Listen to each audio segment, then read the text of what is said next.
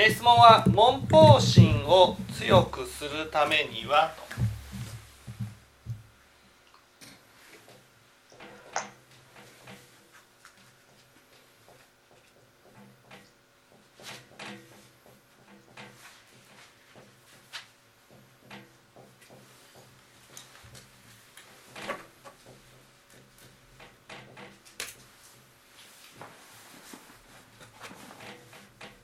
ねこの文法心っていうのは仏法をね仏法を聞きたいという心っていうことです。ね仏法を聞きたいという心。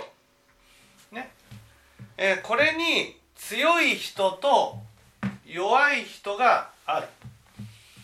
ね、どうしたら弱い人が強くなるか。ね、これが大事ですよね。でそこでじゃあなぜね普通の人は仏法を聞かないのか、ね、これがまず大事ですよね中村さん。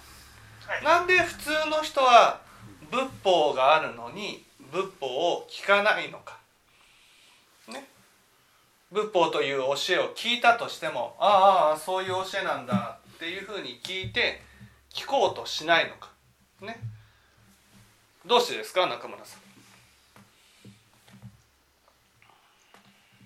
まあ、仏教の話が本当だと聞いたとしてもその他のそのこの世の思想とあまり変わらないものって受け取ってしまうような気がします。この世の思想と変わらない。と思って聞いてしまってそれでそれ以上その仏教に対してこう求めていくって気持ちがそんなに強く起きないのかなうんうんうん。どこがどこがこの世と一緒だと思うんですか？同列に扱ってるようなどこが どこがこの世と一緒？あんまりその死んだ後っていう世界まで、まあ、肉体がですよ肉体が死んだ後っていうところまで踏み込める人がすごいすごい少ないんじゃないかなと思いますけど死んだ後のことが問題？死んだ後のことが問題になる人と問題にならない人との違いってことですか？かなってちょっともうわからないですね自分の中では。ね文法心イコール何だと思います？文法心。文法心イコール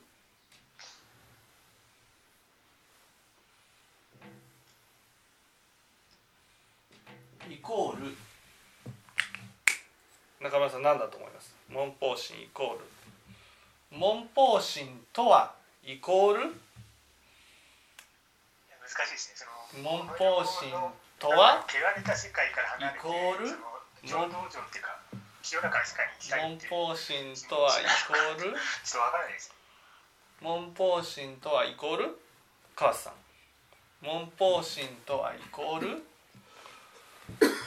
や僕はもう筑前任せだろうなと思ったいや文法心とはイコール毛利文法心とはイコールまあ自分を変えたいってことじゃないですか文法心とはイコール幸せになりたいという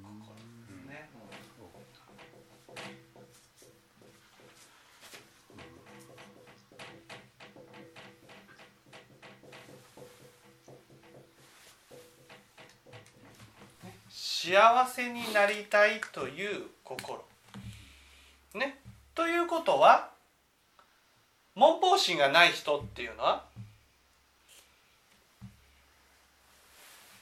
そのままでいい文法心にがない人っていうのは幸せになりたいと思ってないっていうことです。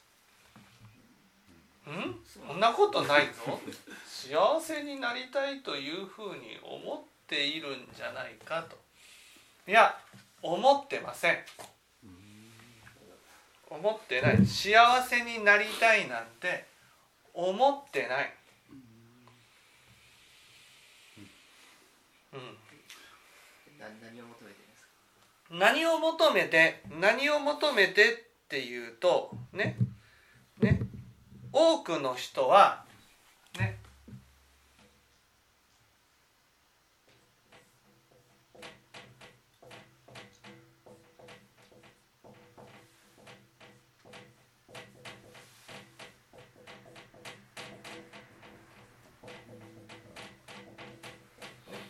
我を崩さないようにね生きてる。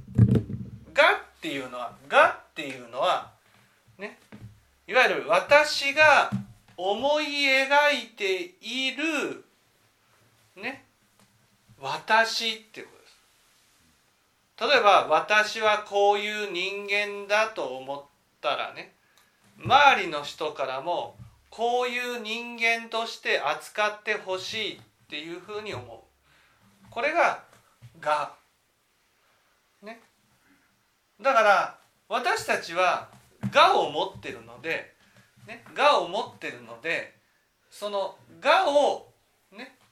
我が今日も崩れないように明日も崩れないようにあし明後日も崩れないようにっていうふうに生きてるわけです。だから仏法聞くとね仏法を聞くとね仏法っていうのは幸せになりたいと思って聞いていく。でも普通の人は我を崩さないように生きてるんです。我を崩さないようにっていうのは、ね、みんながさ、ね、当たり前のように思っている日常ってあるじゃないですか。例えば小学校が終わったら中学校に入り中学校が終わったら高校に入り高校が終わったら大学に入り大学が終わったら今度は就職をする。そしてこの、ね、年までには結婚してこの年までには子供を産んで子供を育ててでね一生懸命頑張って定年退職を迎えてそして子供を見ね面倒を見ながらね年を取って死んでゆくと。そういうね当たり前の日常っていうのをみんな持ってるわけです。その当たり前の日常がね続けられたら他にあとは欲でも満たしていればいいっていうふうに思ってるのが普通の人なんです。だからこの当たり前の日常に対してねこれでいいんだろうかっていうふうに思思う人がいないわけです。ね、だから仏教を聞く人っていうのは多くの場合当たり前の日常だと思ったものが崩れた時にね崩れた時にその当たり前だと思っていたものがね例えばねその事故でね奥さんが亡くなったとかね子供さんが亡くなったとかこうなるともうどんなに頑張っても奥さんがね戻ってくることはないと。当たり前の日常がなくなったわけ。自分の中で当たり前だと思っていた日常がなくなった。お父さん聞いてます？うん当たり前の日常だと思ってるものがお父さんもねほんとこうやってこれ下を向くってことはね本当にね当たり前だと思って仏法を聞いていてもね文法心仏法を聞いてるから文法心が強いわけじゃないんです。文法心っていうのは仏法を聞いてるか聞いてないかじゃないんです。幸せになりたいと思っているかどうかってことなんです幸せになりたいと思ってるっていうことはねね例えばお父さんだったら自分の中のね不安とか苦しみとかそういうものが見えてこないといけないわけです。多くの人はその不安や苦しみを抱えながらでもそれがね自分の思い通りに物事が進んでいる間だけは見なくて済むんです。その当たり前だと思っている毎日を過ごせばね。例えばよくあるじゃないですか。いじめを苦に自殺したと。ね。もう違うんですよ。いじめが苦しいから自殺したんじゃないんです。いじめをすると当たり前だと思っている毎日を送れなくなるだけなんです。ね。当たり前だと思う毎日が送れなくなった瞬間にその人に見えるものが真実の世界なんです。この間ねいじめを苦に女子高生だったかな？が亡くなった自殺をしたっていう話があって。ね。その場合ねそんなにいじめが苦しかったのか。こういうふうに言う。ね。いじめが苦しかったんじゃないんですよ。いじめが嫌だったら学校行かなければいいんです。ね。そうでしょ？学校行かなくたって生きていけるんです。どうやっても生きていくことはできる。でなんで学校行かないっていう選択肢を選ばずに自殺をするのか。なんで自殺をする？当たり前ですよね。それはその人にとって当たり前だと思う日常が崩れるからなんです。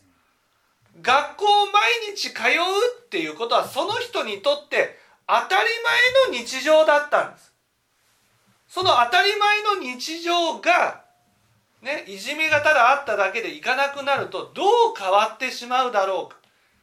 その当たり前だと思う日常にぐーっとすがっているその子がいるわけです。その当たり前だと思う日常が送れないぐらいね送れないとなった時にその子はものすごく不安になるわけです。いじめを受けたことよりも当たり前の日常を送れなくなることの方が恐ろしいんです。それを見たくない。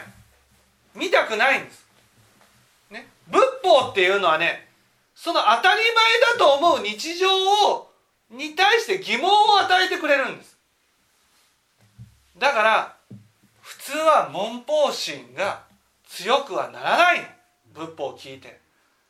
やっぱり川さん言ったように祝前任せっていうこともあると思う、ね、仏法を聞きたいっていうふうにね思思う人っていうのはどっかで、ね、どっかでこの当たり前だと思う日常が崩れて本当の姿しぶ、ね、その私にとっての本当の現実っていうのが見せられる時がやってくるってどっかで分かっている人なんです。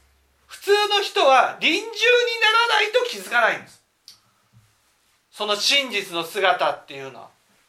現実の姿っていうのはね私にとっての本当の世界っていうのはねその臨終になってつまり我が崩れた時に見える。でもね普通の人はそれで仏法を聞こうと思わない。その女の子だって自殺してるでしょ。我が崩れるとなってねなんで自殺するの？自殺したらねその苦しい現実とずっと向き合わなくちゃいけないんだよ。本当バカですよ。自殺なんて。ね？その子はねいじめを苦に自殺したわけじゃないんです。いじめをするいじめをされているね。そのいじめを受けるとその当たり前だと思っている毎日が遅れなくなるだけなんです。その子はずっと当たり前の毎日にぐーっとしがみついて生きているんです。それがねいじめを受けた。ああじゃあいじめが嫌なんだからもう学校行かない。学校行かない人生を生きていこう。ってなると自分の思い描いていたレールがね変わる、ね、それでもいじめ受けなくなるじゃん。いじめされなくなるじゃん。自分の選択肢がね変わるだけですよ、ここの自分がしがみついていた毎日がしがみつけなくなる、ね、そのしがみつけなくなってじゃあどうやって生きていこう？でもねその生き方が変わってまたがにしがみつくようになる。どうやってもがにしがみついていくんです。なぜか。なぜかというとががないと不安だからなんです。なんでみんな仏法を聞かないのか。それはもうねがにしがみついていないと不安で不安でしょうがないからなんです。だから仏法を聞く人っていうのは本当に稀なんです。どんなにがにしがみついていてもどっかでがが崩れるっていうことをね気づいていないと聞かないんです。つまり自分の当たり前だと思う日常がね崩れる。日がやってくる。それが死なんです。でもね多くの人は死,、ね、死なんて問題にならない。なぜか。だってこの我のまま死んでいけると思ってるから。この自分ってね我っていうのは自分ですから。自分だとこの私だと思っているまま死んでいけると思ってるんです。だから何にも考えてないんです。本当にね多くの人はね何にも考えずに生きてるんです、ね、どうしたら幸せになれるかなんて考えてない。だって幸せっていうのはもう決まってるんです。その人たちは。幸せっていうのは自分の思い描いた人生を生きることだと思ってるんです。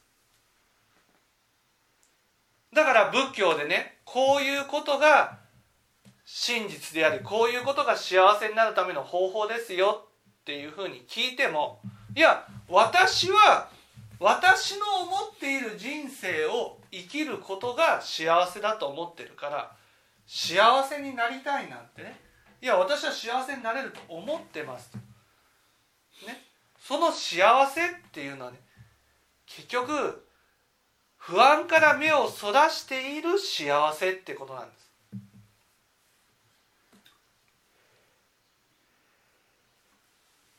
ね。そしてね例えば福島でね震災に遭った人を見てね私たちはかわいそうだと思う。なんでか。なんでかって言ったらその人は当たり前だと思う日常を送れなくなったからねそしてその福島の人たちはもう地震さえなければ原発がねこのこんなことにならなければ自分の思い描いていた毎日を送ることができたのに。みんなね当たり前の日常を送れるっていうふうに思ってるんです。当たり前の日常を送ってねいたら安心だから。だから仏教は最初に死の話をするんです。死必ず人間は死んでいかなければなりませんよ、ね、死んでいかなければならないっていうことは自分の思い描いているこの我が崩れる日がやってくる、ね、崩れた時に生きている時もずっと抱えていたものだけど見てこなかったものが見えるだけなんです。ね、なんかこう死後が問題のような話になるわけね。死後が問題っていう話をするけど仏教はそうじゃないんですよ。死んだ後なんて本当死んでみなきゃ本当の意味で分かんないんですよ。どうなるか。でも仏教はなぜ死を問題にするか死後を問題にするかって言ったら死んだ後にこんな世界あるあんな世界があるよってことじゃなくてあなたの心がずっと不安を抱えていたんだ。ね。ずっと不安を抱えていてそしてね。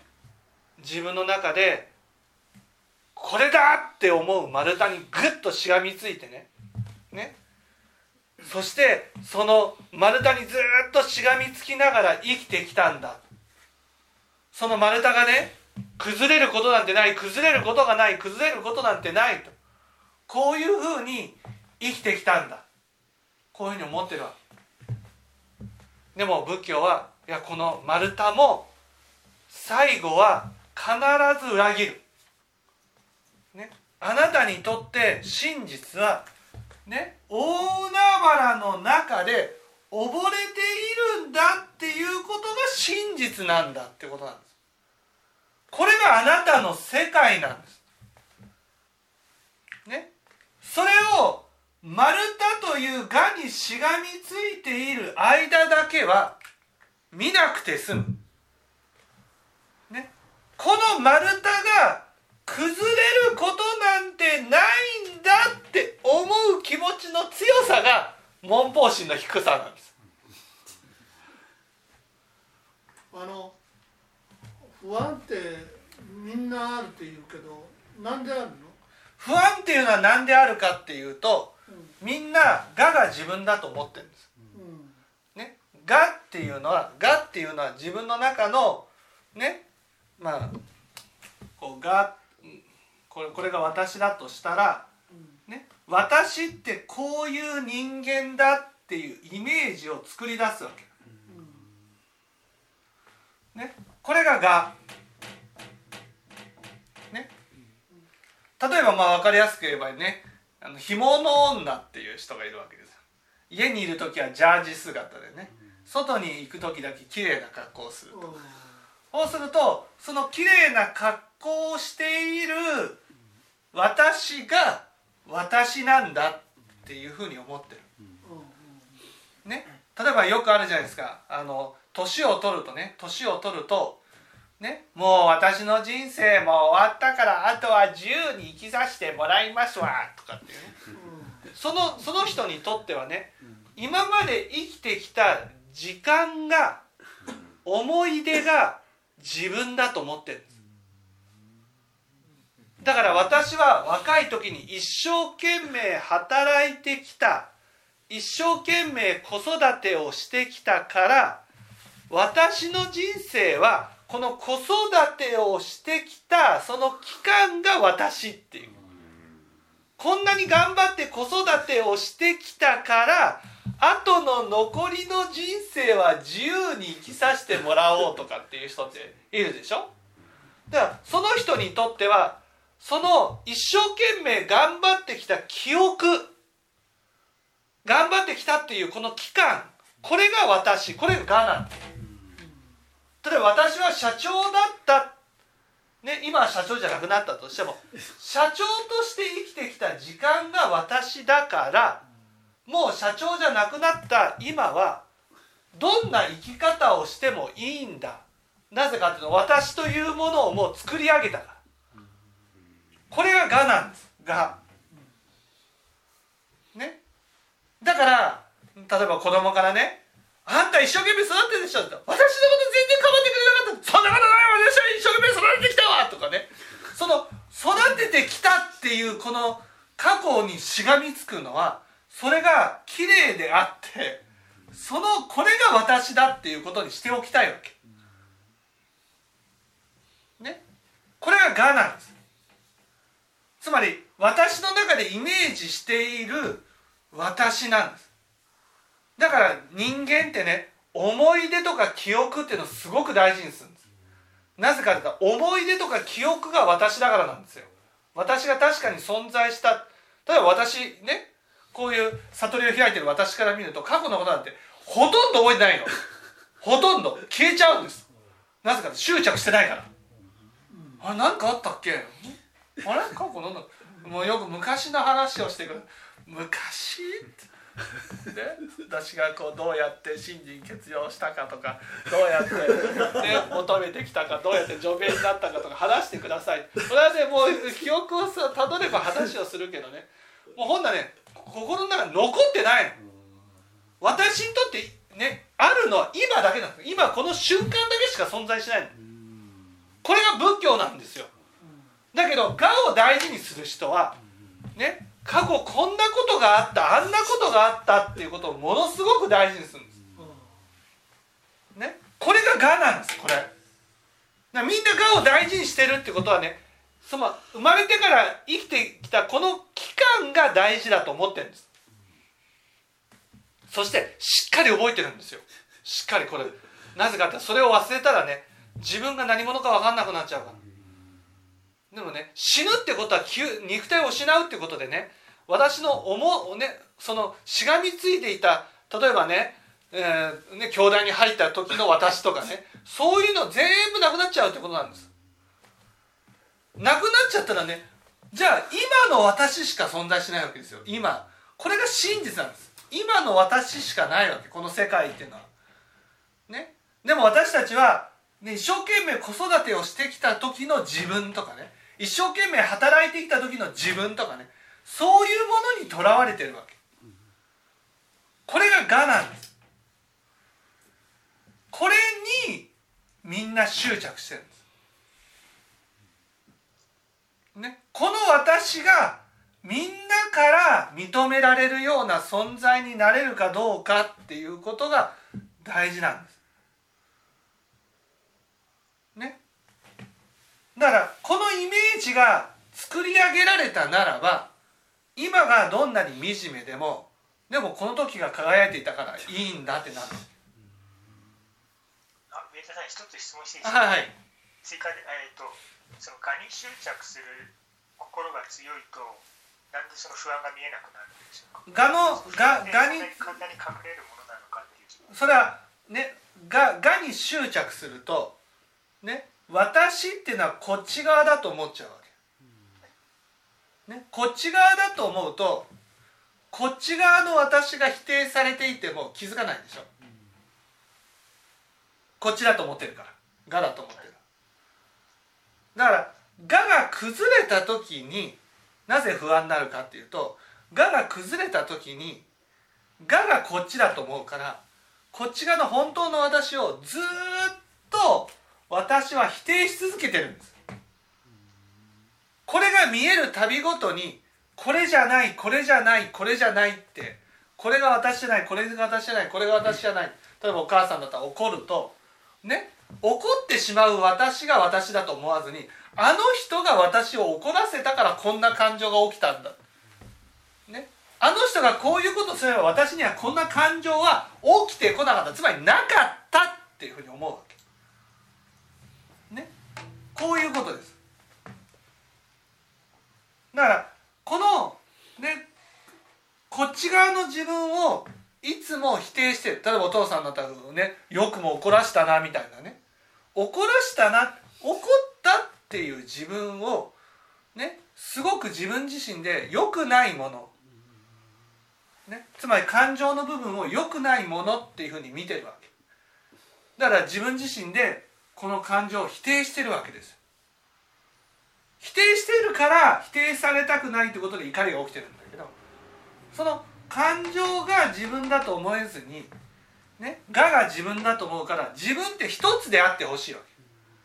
一つっていうことはがが自分であり感情の方は自分じゃないと。こういうふうに思うわけ。だからがが自分だと思うから感情を否定する。否定するからいつも否定されているんじゃないかって思って不安になるわけです。でもがが自分だと思ってる時はこっち側が自分だと思わないのでね。不安にならない。がが崩れた時だけこの感情が見えてずっと否定されてるから不安になるわけです。あもう一個いいですか？はいはい。ちなみに多重人格者もそのガニシガについてるって多重人格者っていうのはこの「が」がいくつもあるっていうことなんです。いくつもある場合がある。そう「が」がいくつもあるわけでこの本心がいくつもあるわけじゃないんです。あはいわかりましたね、ががいくつもあってそれぞれのががそれぞれのがを否定してるんです。だから一つのがが現れた時は別のがが引っ込むわけ。で別のがが現れたらもう一つのがが引っ込むと個人的にはその多重人格者ってその両名があったとしても、まあ、自分もその中に入ってるような気がしますけど その家の中にいる時の自分と別に外に出るあそう。家の中にいる時の自分っていうのは それはねその人が見ていない時の自分だからそれ多重人格じゃないわけ。あそうです。かそれはいわゆる本来の自分ねに戻るわけ。あだけど自分は「が」だから人前の時の自分が私だからこっち側の自分に価値を置いてないんです。だから家の中の自分は価値がないからねどうやってもいいんだっていうふうになる。でも自分は価値を置いてるこの「が」の方が臨終で崩れてしまうっていうことが分かるとねはい分かるとこっち側を良くしないといけなくなるわけ。あそうですね。はい。うん、そう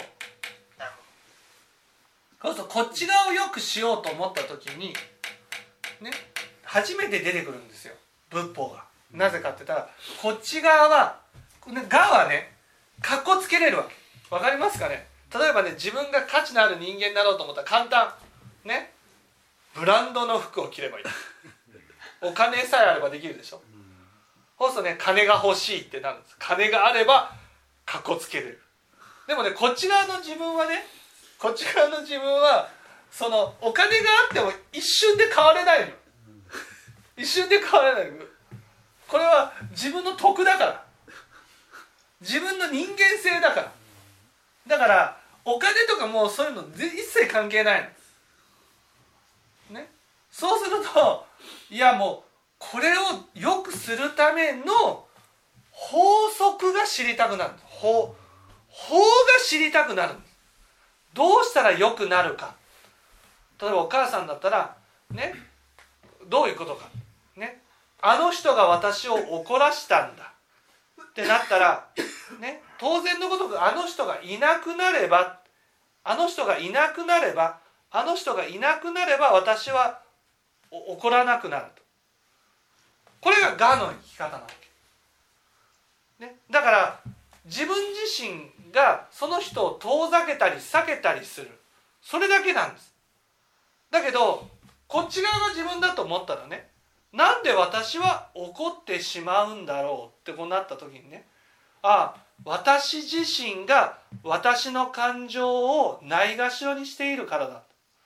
そしたらね自分の感情をどうしたら見ることができるかとかねこの感情をどうしたらねないがしろにしないようにできるかそれはやっぱり仏法を聞かないと分かんないんです。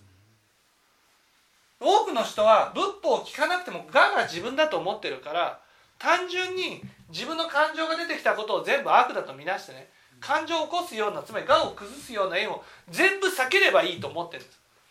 それには法則はいらないわけ。ですだから仏法なんて聞かなくていいんです。ね、だけど我が崩れるっていうことが分かった時にどうしよう。が崩れる。っていうことは今まで私だと思っていたものが私じゃない。これがどれだけ分かってるかが文法心なんです。ね、どれだけああこの自分がかっこつけているものが、ね、よく見せようと思ってるものが崩れていく。ね。崩れてるだから仏法ではそこを一生懸命訴えていくんですよ。ね、いやあなた死んでいく時にはどうなるんですか？必ず死んでいくんですよとかって話をする時もね。あなたのままで死んでいけるわけじゃないんだっていう。で五章の一大事っていうのを訴えるのもね。なんで五章は一大事なんだっていうふうに訴えるとそれはねあなた自身が生きてる時に散々本当の自分を否定してきたからなんですよ。散々。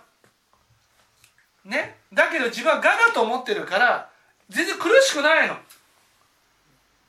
それが臨終になって我が崩れた時にこっち側が出てきてねいっぱい否定してきた分だけいっぱい腹が立つの。いっぱい許せなくなるの。そして攻めて攻めて攻めまくってね傷つけて傷つけて傷つけまくるんです。